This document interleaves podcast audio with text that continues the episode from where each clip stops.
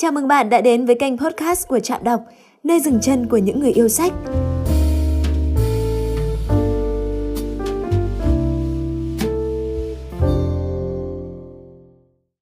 Bạn thân mến, để trở thành một nhà lãnh đạo tài ba, bạn phải vượt qua thử thách bản thân, rèn luyện những kỹ năng cần thiết, tích lũy kinh nghiệm. Quá trình này quả thực không hề dễ dàng. Nhưng Trạm đọc tin rằng 7 cuốn sách nên đọc sau đây sẽ mang đến những gì bạn cần để phát triển trên con đường trở thành lãnh đạo. Hãy cùng Trạm đọc khám phá ngay nhé!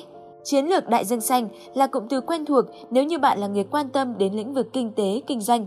Cuốn sách Chiến lược đại dương xanh sau đây sẽ giúp bạn hiểu rõ về chiến lược này. Chiến lược đại dương xanh là gì? Các tác giả đã giải thích bằng cách so sánh với chiến lược đại dương đỏ, tức là lối suy nghĩ truyền thống thông thường. 1. Đừng cạnh tranh trong khoảng thị trường đang tồn tại, hãy tạo một thị trường không có cạnh tranh. 2. Đừng đánh bại đối thủ cạnh tranh, hãy làm cho cạnh tranh trở nên không cần thiết. 3. Đừng khai thác tiếp các nhu cầu hiện có, hãy tạo ra và giành lấy các nhu cầu mới. 4. Đừng cố gắng cân bằng giá trị và chi phí, hãy phá vỡ cân bằng giá trị chi phí. 5. Đừng đặt toàn bộ hoạt động của công ty trong việc theo đuổi sự khác biệt hoặc theo đuổi chi phí thấp. Hãy đặt toàn bộ hoạt động của công ty trong chiến lược vừa theo đuổi sự khác biệt, đồng thời vừa theo đuổi chi phí thấp.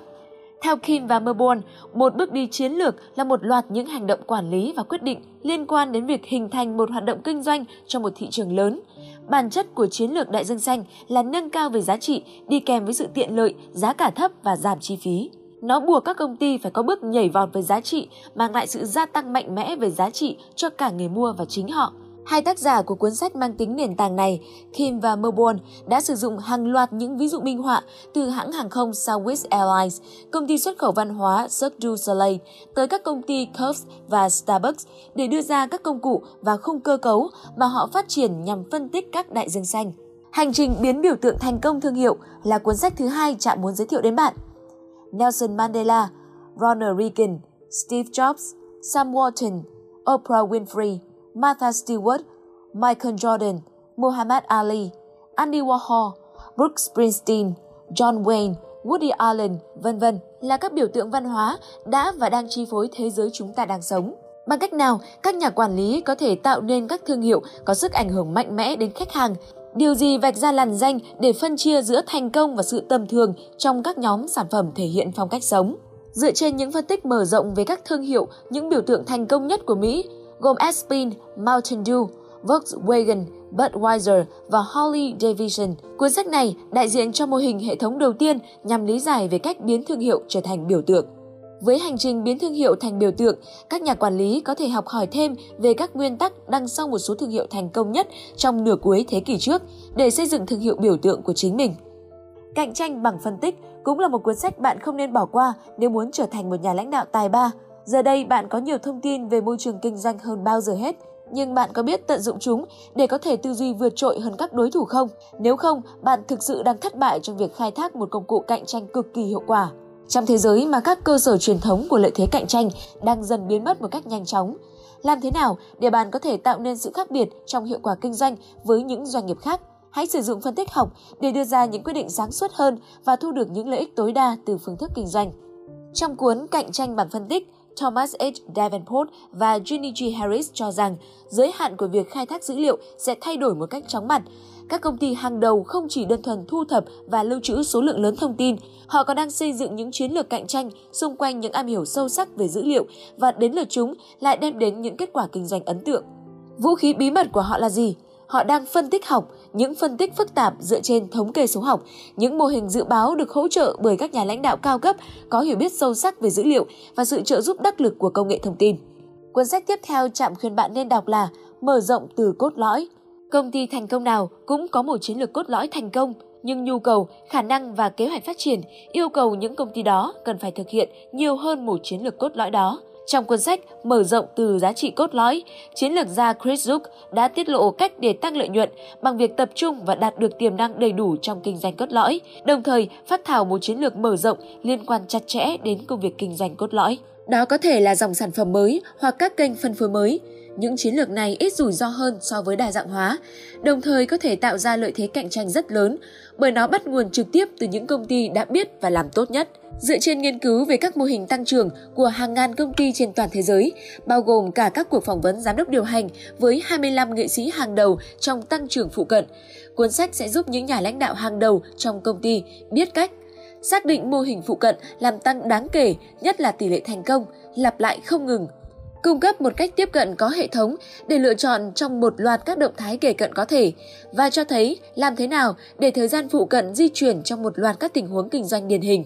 Mở rộng từ giá trị cốt lõi sẽ chỉ ra cách tìm và tận dụng các con đường tốt nhất cho sự phát triển mà không làm tổn hại đến những yếu tố trọng yếu của công ty. Cuốn sách này nằm trong top 100 cuốn sách quản trị kinh doanh hay nhất mọi thời đại, được các chuyên gia và nhà xuất bản Mỹ bình chọn.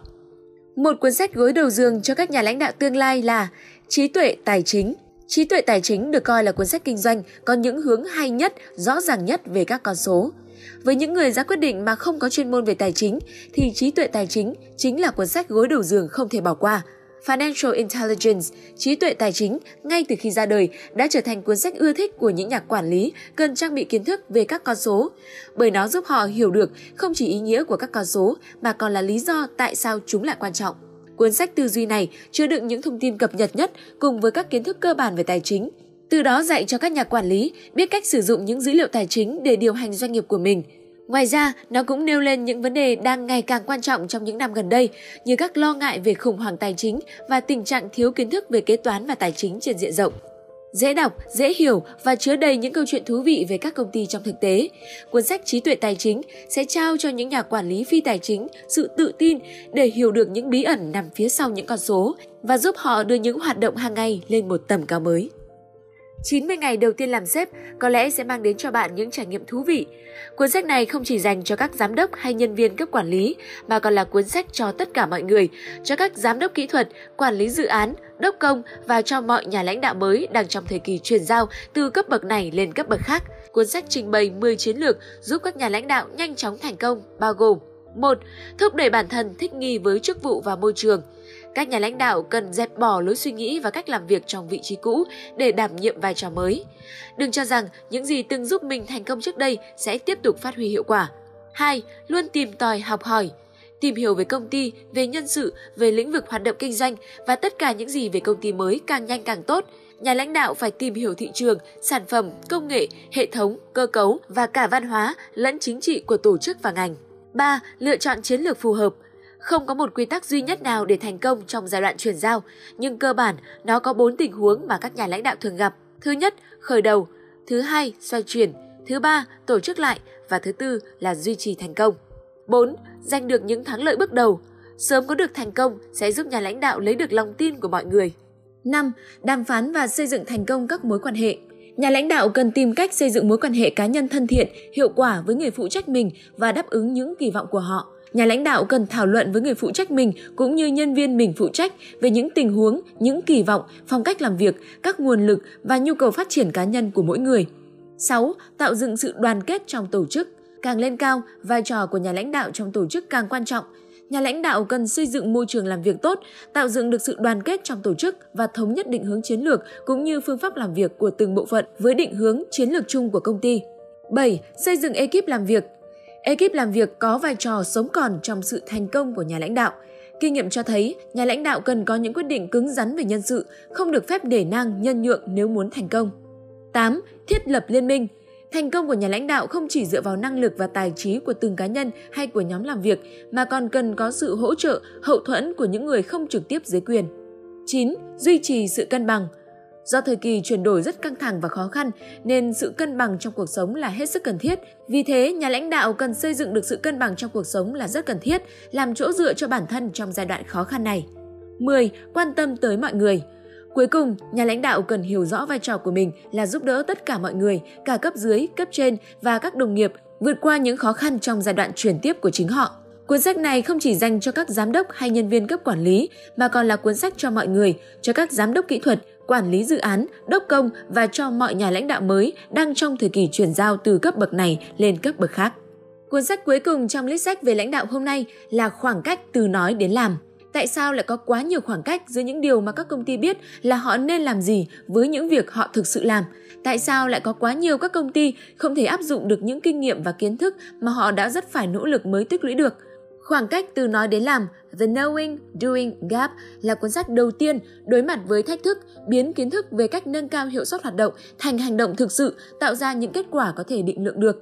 Trong cuốn sách này, Jeffrey Beffer và Robert Sutton, những tác giả và giảng viên nổi tiếng, đã xác định nguyên nhân của khoảng cách từ biết tới làm và đưa ra cách lấp đầy khoảng cách đó.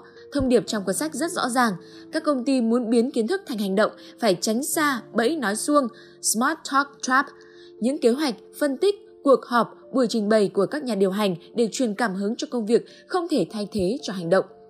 Những công ty mà hành động dựa trên kiến thức sẽ loại bỏ được nỗi sợ hãi, sự cạnh tranh nội bộ, biết được cái gì quan trọng và củng cố vai trò của người lãnh đạo, người vốn hiểu rõ công việc của từng nhân viên trong công ty.